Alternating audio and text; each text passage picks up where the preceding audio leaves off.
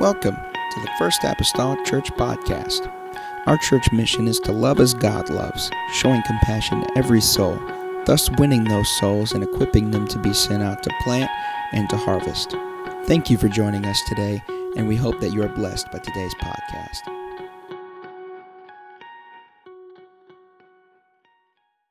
Worthy of the praise, the glory, and the honor.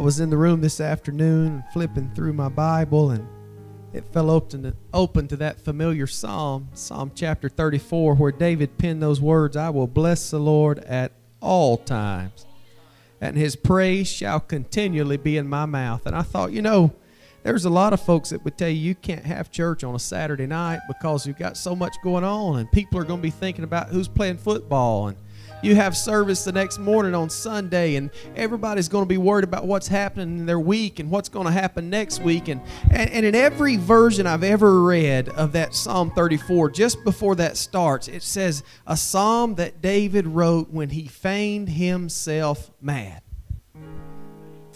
And we've preached for years about David feigning himself mad, and I think that is proof that it wasn't just a ploy and a plea of a fearful man, but it was a man who lost himself in worship. He was saying, I may it may be Saturday night. I may be in the king's court. I may have everything in the world on my mind, but I don't have time for anything but blessing the Lord and praising his name. I don't have time to talk to you about work next week. I don't have time to talk about you. I don't have time for anything but praise and worship. Uh, I'm telling you, church, tonight my mindset is uh, for the next little while, I don't have time for anything but to praise Him. Uh, I don't have time for anything but worship. I don't care who's here, I don't care who's not here. I'm too busy blessing and praising. Wow, the presence of the Lord is in this house. I felt it through worship service. I feel it right now, and I'm going to get started or I'll preach before I ever preach. Genesis 9 and 4 is, is the text I'd like to take, just one scripture. Um, but I believe every word in the scripture is powerful. I think we can preach from one scripture. I truly do. To say it's a privilege to stand in this pulpit would be inadequate. It is truly an, an honor to be here in service with you, with the McGee family, such an incredible Christian family in a world where we use Christian so loosely. We, we call everybody that's a good man a Christian. That's just not always the case, but this family is truly a family of Christian people. Bishop McGee, I give him honor. I, uh, uh, last night, I must, I must confess, my interest has been piqued, and I need to hear this message about A1 steak sauce. Any man that can preach about A1's got to be a preacher, and You, you just, you folks don't know how blessed you are. You have him, and then you've got Pastor McGee, and if I live to be a hundred or a thousand years old, I will never forget the way the presence of the Lord moved in that camp when he began to preach about Son of God status this summer in Texas. One of the most sovereign moves of God I've ever been a part of, and, and just just a, an incredible family, incredible preachers. Uh, you know, I think I may have said this before, but there are churches that have a reputation for being tough to preach at. You know, as evangelists, we talk. We say, "You may not want to go there. It's kind of tough to preach. It gets tight."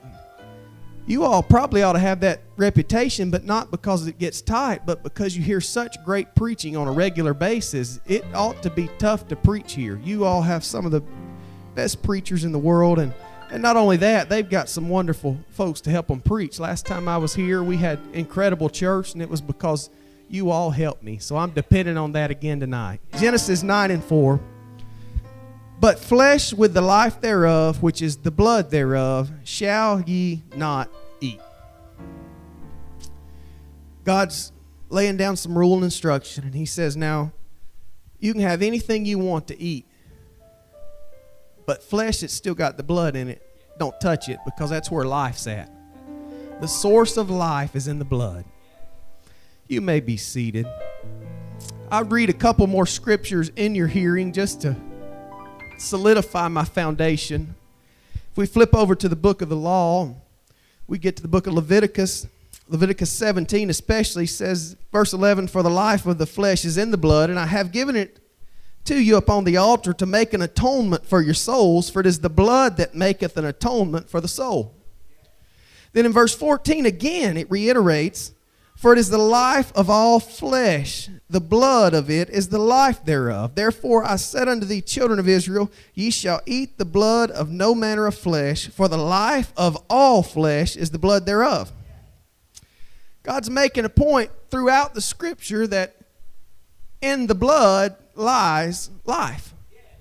I want to talk to you for a little while tonight, if you'd allow me to, from the topic by the blood. By the blood. Understand that our Bibles are a book of blood. The Bible is a very bloody book. When we're accused of living and preaching a bloody gospel, we must plead guilty as charged. For the only thing that gives life to our teaching and power to our message is the fact that the blood is the life of the gospel. By the blood, this gospel lives. Hebrews 4 and 12, we love to quote so much. It says, For the word of God is quick and powerful and sharper than any two edged sword, piercing even to the, divide, to the dividing asunder of soul and spirit and of the joints and marrow, and is a discerner of the thoughts and intents of the heart. And that word quick in the very first sentence, when it's translated, literally means to live, to breathe, to be among the living. Uh, so the word is alive. We have scripture to tell us uh, that the word lives and the life is in the blood. It is the only book in the history of the world that professes to be a living book, but without the blood, it would be like any other book and of no more value, for it is the blood that gives life to the Word, that gives life to you and I. From Genesis to Revelation, when we explore the Word of God, we see a stream of blood running book after book, verse after verse. Uh, we see that stream of blood which imparts life and hope and joy, salvation and peace uh, to all who would dare to live uh, and die by the blood. It's by the blood the Word is alive. And not only by the blood does the gospel live, not only by the blood does the Word of God live, but it is by the blood that you and I live both spiritually and physically, life, that mysterious of all things uh, that is so tough for science to define and they cannot create. Uh, it is said by God that this life that we can't define or create uh, lives in the blood. The blood is the only thing that allows life to exist. It's true for all flesh. It comes flowing to realization for humanity when we injure or cut or harm ourselves, and we see that blood begin to flow to the surface. Uh, when it begins to flow outside the skin, we realize uh, that it means pain and even death. Understand that physically the blood is the only thing that separates us from the dead, the flowing of the blood. But tonight, let's focus on the blood that flowed at Calvary that meant not pain and death to us, but rather life and life more abundantly. If you'd allow me a little while tonight, I'm not going to preach a long time, but uh, if we look at the physical body, it's made of tissues. It's made of, uh, of different things, different, different parts. Uh, you've got muscles and you've got nerves and you've got fat and you've got glands and you've got bone and you've got connective tissue and you've got ligaments. Uh, and all these tissues have one thing in common, and that is that they are fixed. They stay in one place. The the ankle bone will always be the ankle bone. Your fingers will always be your fingers. The tendons that run in your legs will always be in the same place. But it is not so with the blood. The blood is the only part of the body that flows and moves from one tissue to the other. And its job is to take life to those tissues. But it also transports and it carries away the things that don't need the poisons. It takes them to where they need to go in the body and understand that if the blood ever stops flowing to one part of the body, that part of the body no longer lives. That's, that's very important to us. Understand that man is living as long as the blood is flowing. a man can be brain dead, but he cannot be declared legally dead until the blood ceases to flow from the heart to the arms to the legs to the brain. Understand, church, tonight, the only point I'll make is as long as the blood flows, you still have a chance. As long as the blood still flows, uh, there's still healing. Uh, as long as the blood still flows, uh, there's still deliverance. As long as the blood flows, there's hope, there's peace, there's anything you need.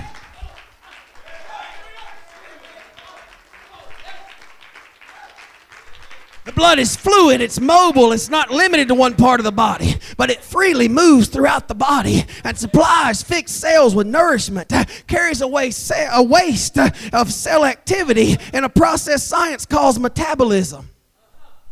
When the body starts to grow, get bigger, and, and you ever heard anybody that when you encounter somebody, I'm not making fun at all, but I had an uncle that was somewhat overweight and when you said something to him about it, he'd say, I have slow metabolism.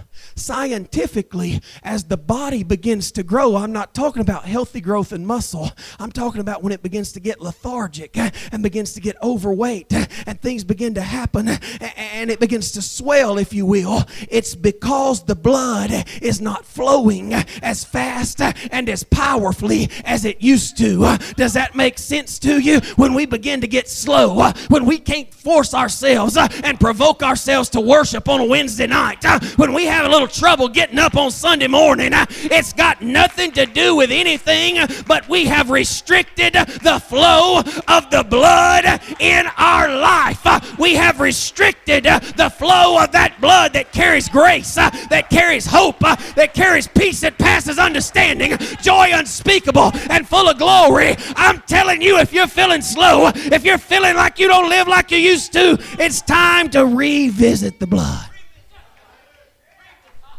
Furthermore, the Apostle Paul, arguably the greatest writer in the New Testament, begins to pen in several different places.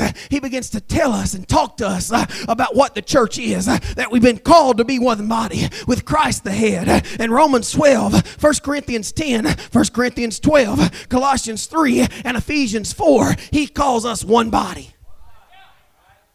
He says, You've been called to be one body in Christ uh, with Him as the head.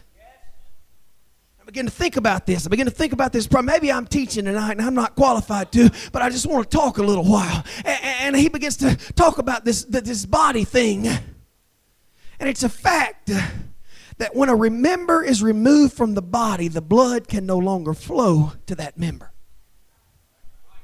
When a member is separated from the body, the separation, that's the reason. And here's what happens the member dies. If we take a limb or an appendage from the body and we sever it, the blood ceases to flow from the heart through the veins to that member, then the member dies. But the body lives on understand if I leave here and some accident unforeseen happens and I lose a leg, the leg, if the blood doesn't flow for a certain amount of time, will die and wither, but the body can be saved and the body will live. Case in point is we cannot afford to separate ourselves from the body because when we separate ourselves from the body, the blood ceases to flow. But I'm spiritually strong, uh, but I pray, but I fast. Uh, that's good, uh, but you got to get the blood from the body. Nobody's strong enough uh, to live by themselves. Uh, I'm telling you, you ought to have a prayer closet. Uh, you ought to fast. You ought to pray. But there's something in corporate worship that you can't get anywhere else. There's something about showing up here on revival night and throwing those hands up and singing with your church family and praising and worship. You can't get it anywhere else. I'm telling you, you got to have the body because with the body comes the blood.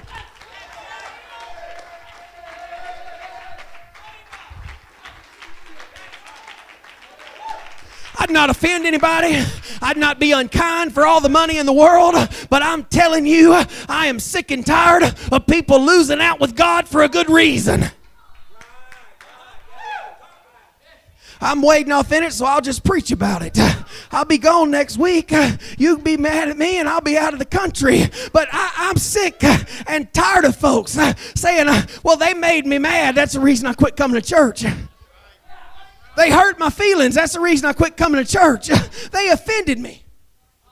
And a lot of those folks have a good reason. Their feelings ought to have been hurt. Somebody said something they shouldn't have said. Somebody shared a secret they shouldn't have shared. But my God, what will it be when we get to eternity and He opens the book of life and He says, Why did you separate yourself from the body? And we say, But God, I had a good reason. Quitting for a good reason is still quitting. Some of us need to make our minds up. If the doors are open, I'm stepping in that stream of blood. If they're having church, I'm getting in it. Uh, if they're having revival, I'll be there. If anybody's praying, I'm praying. If anybody's singing, I'm singing. If anybody's dancing, I'm dancing. If anybody's shouting, I'm shouting. It's by the blood I stay alive.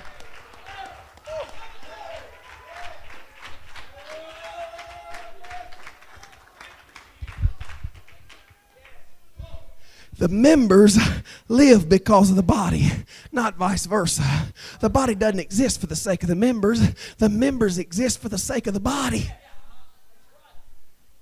We got to get beyond this stuff, getting our feelings hurt and quitting and giving up and not living for God because we think the body has offended us.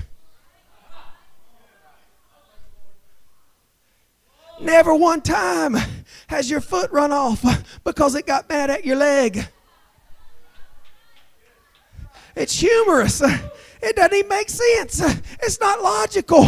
Yet, us in the body, if we get a toe stepped on, we want to leave the foot.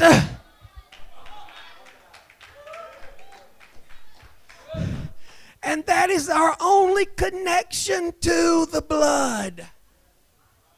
And it's by the blood. By the blood do all things occur that happen in our spiritual walks. It's by the blood that every good thing flows to us. It's by the blood that every blessing from above flows to you and I. In Hebrews 9 and 22, it's by the blood the law is purged and remission occurs. In Genesis chapter 4, it's by the blood that Cain was judged. In Exodus chapter 12, it's by the blood that God's chosen people are delivered out of Egypt. In Leviticus, it's by the blood that the sacrifice is made uh, and forgiveness is received. Uh, in Mark 26, 28, uh, Matthew 12, 14, and 24, and Luke 22, it's by the blood that sins are forgiven. In Acts 20, it's by the blood we've been purchased. In Romans 3, it's by the blood we receive righteousness. In Romans 5, it's by the blood we're justified. In Ephesians 1, it's by the blood we're redeemed. In Ephesians 2, it's by the blood we're made high. In Hebrews 2, it's by the blood we're promised. Hebrews 13, it's by the blood we're sanctified. First John 1, it's by the blood we're cleansed. First John 5, it's by the blood we're united. Isaiah 53, it's by the blood we're healed. Revelation 12, it's by the blood we're made overcomers. Whatever you need, it comes by the blood. I know we don't preach a blood soaked cross anymore, but it's the only thing that saved us. It's the only thing that separates us.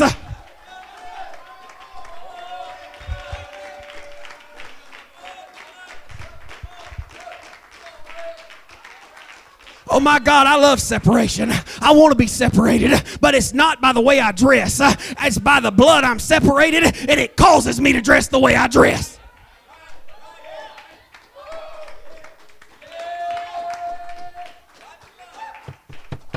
It's by the blood we're healed, uh, by the blood we're filled, uh, by the blood we're forgiven, delivered, judged, redeemed, repaired, renewed. Uh, whatever our situation is, it's by the blood we're covered. I'm telling you, church, we cannot get so advanced that we forget the message of Christ and Him crucified, for it's by the blood that we're resurrected. It's by the blood that death no longer reigns. It's by the blood we've been saved. In Eden, uh, blood was spilled uh, so Adam and Eve's nakedness uh, or their sin could be covered. In Egypt, blood spots on the doorpost saved the lives of the firstborn. After the blood of the sacrifice, the Israelites were saved. At Calvary, blood ran down a cross so the whole world could be saved. Do you see a trend?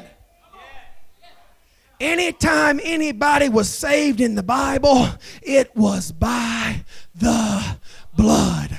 If it ever took the blood to save, it still takes the blood.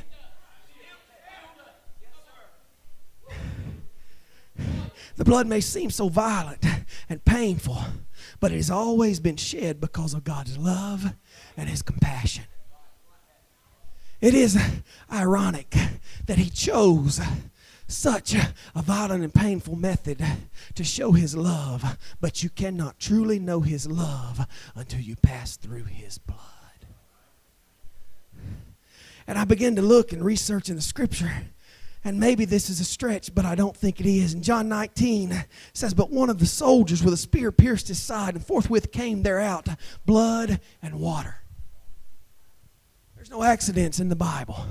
Nothing happens by happenstance. Nothing is coincidental. It's no coincidence that when the blood flowed, the water flowed also. 1 John 5 and 6, uh, this is he that came by the water and the blood, even Jesus Christ, uh, not by water only, but by water and blood. And it is the Spirit that beareth witness, because the Spirit is truth. Uh, for there are three that bear record in heaven the Father, the Word, and the Holy Ghost. These three are one. When we begin to bleed the blood, that's okay. But once you go through the water, and are filled with the Spirit, you have the protection of His blood and you can know His love. When you are baptized in Jesus' name, it's representative of that blood. And understand there's a difference between being loved and knowing love. There are thousands, hundreds of thousands, millions even of children in this world who are truly loved. They've been estranged from parents. Parents are heartbroken because of the loss of the children, and the children are heartbroken because they don't know their parents and they're loved, but that love's not doing them one bit of good. There are those among us, uh, we all profess uh, that we love estranged orphans, we love the fatherless, uh, we love the hungry, we love the poor, the cold that love's not doing them one bit of good. They are loved, but they don't know love. You see, to know love is when you go and you take them by the hand. Let me help you. Let me feed you. Let me clothe you. Let me take you to my house. You can sleep in my bed. You can sleep on my couch. Let me help you out of this situation. That is what it is to know love. And we can crow about the love of God until we're blue in the face. Uh, we can crow about uh, Him loving everybody everywhere. He loved me. He loved me. But there is nothing that we can do until we know that love. Maybe I didn't articulate that well. We can be loved all we want, but until we begin to get into His presence and step in the blood, we will never know that love. All the love in the world can only take us so far until we begin to find a way to know Him, because to know Him is not only to love Him, but it's to know His love. Understand that's why things like Hear O Israel, the Lord our God, are so. Our Lord our God is one one Lord uh, is so important. Uh, it's not just doctrine, uh, but it means we know Him better. And to know Him is to be loved by Him.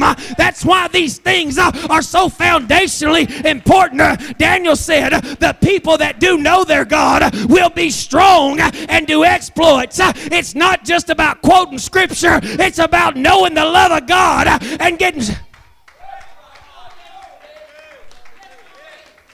That's the difference when you know Him, when you know the power of the blood, when you've been baptized in His name, when you've been redeemed, when you've experienced repentance and the Holy Ghost speaking in tongues. That is what it is to know His love. That's what it is. Uh, that feeling, uh, that joy unspeakable that you felt uh, the first time you were in His presence. that's the difference in being loved and knowing His love. I'm telling you, church, you hadn't lived till you know His love. I'm not opposed to pleading the blood. I'm not opposed. I love that old song over every situation. Give me the blood. But I'm telling you, there are times when we don't have the time to go on a 45 minute uh, blood bleeding rampage in prayer. There are situations uh, where you and I do not have time uh, to spend. Lord, I plead the blood over this situation. Uh, God, I plead the blood over my children. Uh, but if we can get those situations uh, in the presence of God, uh, or if we can get ourselves full of the Holy Ghost, baptized in Jesus' name, that means the blood was pled the minute you went under the water. You don't have to spend time pleading. You don't have to spend time making your case. You don't have to spend time asking and questioning. You're already under the blood, and that makes the difference.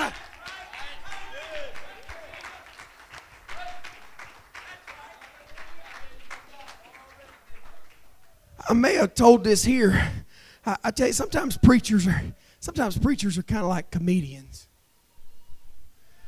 Uh, and the fact that we we have these no, there are some preachers that are a lot like comedians because it's funny, but sometimes we get these bits started and uh, we start working them into messages and we forget which messages we worked them into. I may, I've only preached here once, but I'm telling you, I just can't remember. But whatever, whatever you practice in times uh, of monotony in everyday life, that's what's going to come out in times of crisis. That's the reason that fire drills and tornado drills uh, are so important when you're a child in elementary school. I could go back to my elementary school today to make a long story short. I could walk back down the, hall, the hall, go in any classroom, and if the fire alarm went off, I, I would know to get in line in alphabetical order, stand and wait till the teacher turned her back to the door, walked us down the hall, down the sidewalk, and across the street to the parking lot of the church that's located across the street because we did that every other day or every other week. I apologize. Every other week uh, for nine years when I was in that school. And do you know what? The one time we actually had a fire, nobody was left behind because every student uh, had practiced week in and week out uh, what it took to get out of the school with no casualties and no problems. And if we live in a manner that before we can get anything done, we've got to fall on our face and repent all over again and beg God for forgiveness, uh, then when crisis comes, uh, we're all not going to know what to do. Uh, but if we live under the blood every day, uh, if we're repenting and dying daily, if we're stepping back in the blood uh, when crisis comes, uh, when there's an accident on the way, when your children are having problems, when your marriage is in turmoil, you won't have to spend hours pleading and repenting.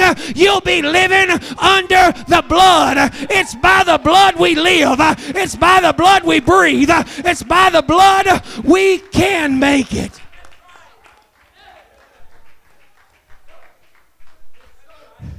I'm going to close. I told you I wouldn't preach long. We can't start this revival with broken promises. But to know the blood is to know the love.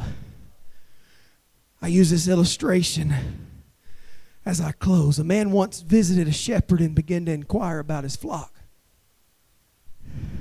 And looking upon the sheep, he noticed that there were many very memorable traits that some of the animals possessed.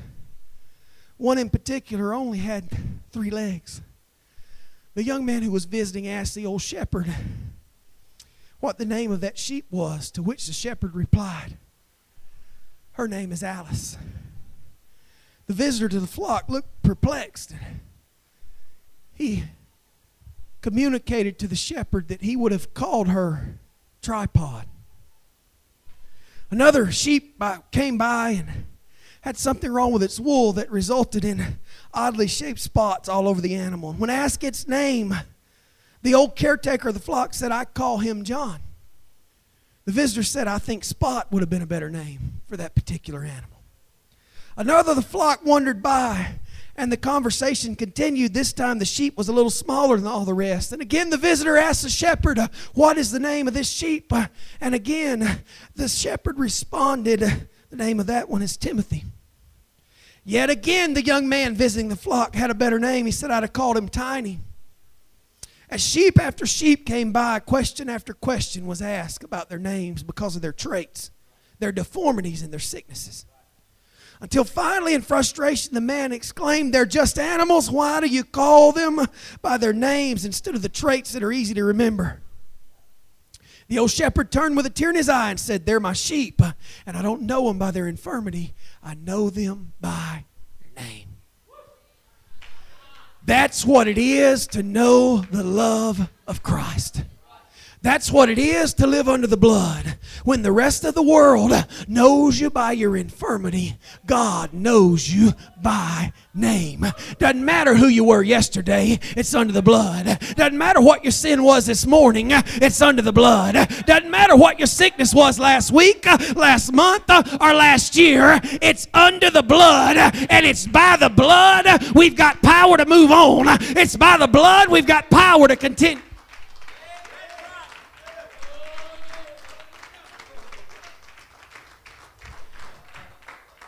If you'd stand, some of you are thinking, I visited the blood. I visited the blood.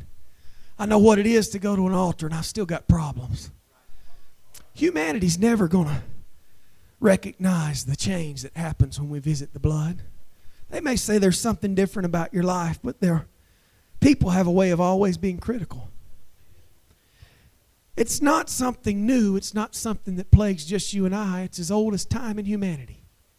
We go through our Bibles and I could say a name and you could say the first thing that popped in your mind Rahab the harlot, Naaman the leper, the God of Abraham, Isaac, and Jacob.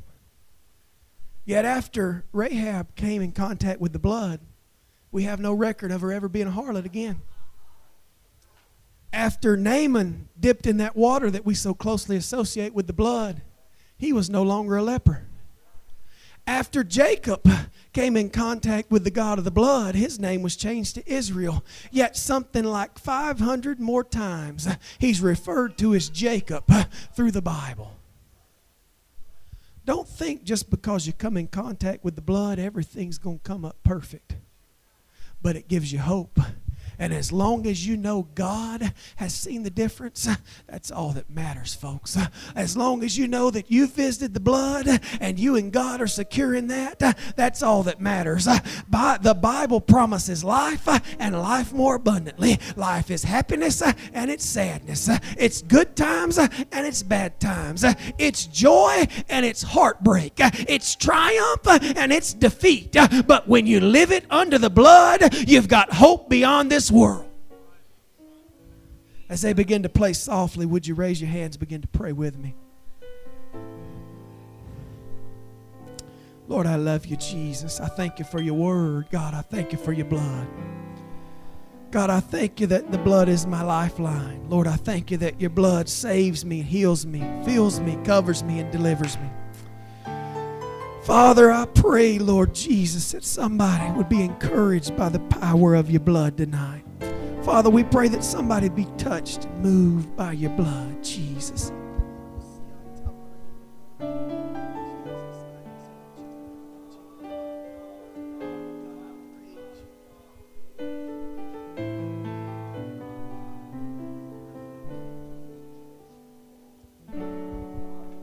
Church, I understand a message like tonight may not have been for everybody in the house. But I want somebody to be reminded that no matter where you've walked, no matter what you've done, no matter what life has passed your way, no matter what sickness, no matter what, what defeat, trouble, or trial, that you're no further than the walk to an altar from the healing, cleansing, saving power of the blood of Christ. And it doesn't take a, a, a big, long, drawn out uh, ceremony. It simply takes you walking to an altar, getting along with God, and turning every situation and every problem over to Him. And on this first service uh, that we will be together, I, I would that we'd all find us a place to pray and a place. Thank you for listening. If you would like more information about our services and activities, you can find us on Facebook, Instagram, and Twitter with the username FACMC. Again, that's FACMC. Thank you and have a blessed day.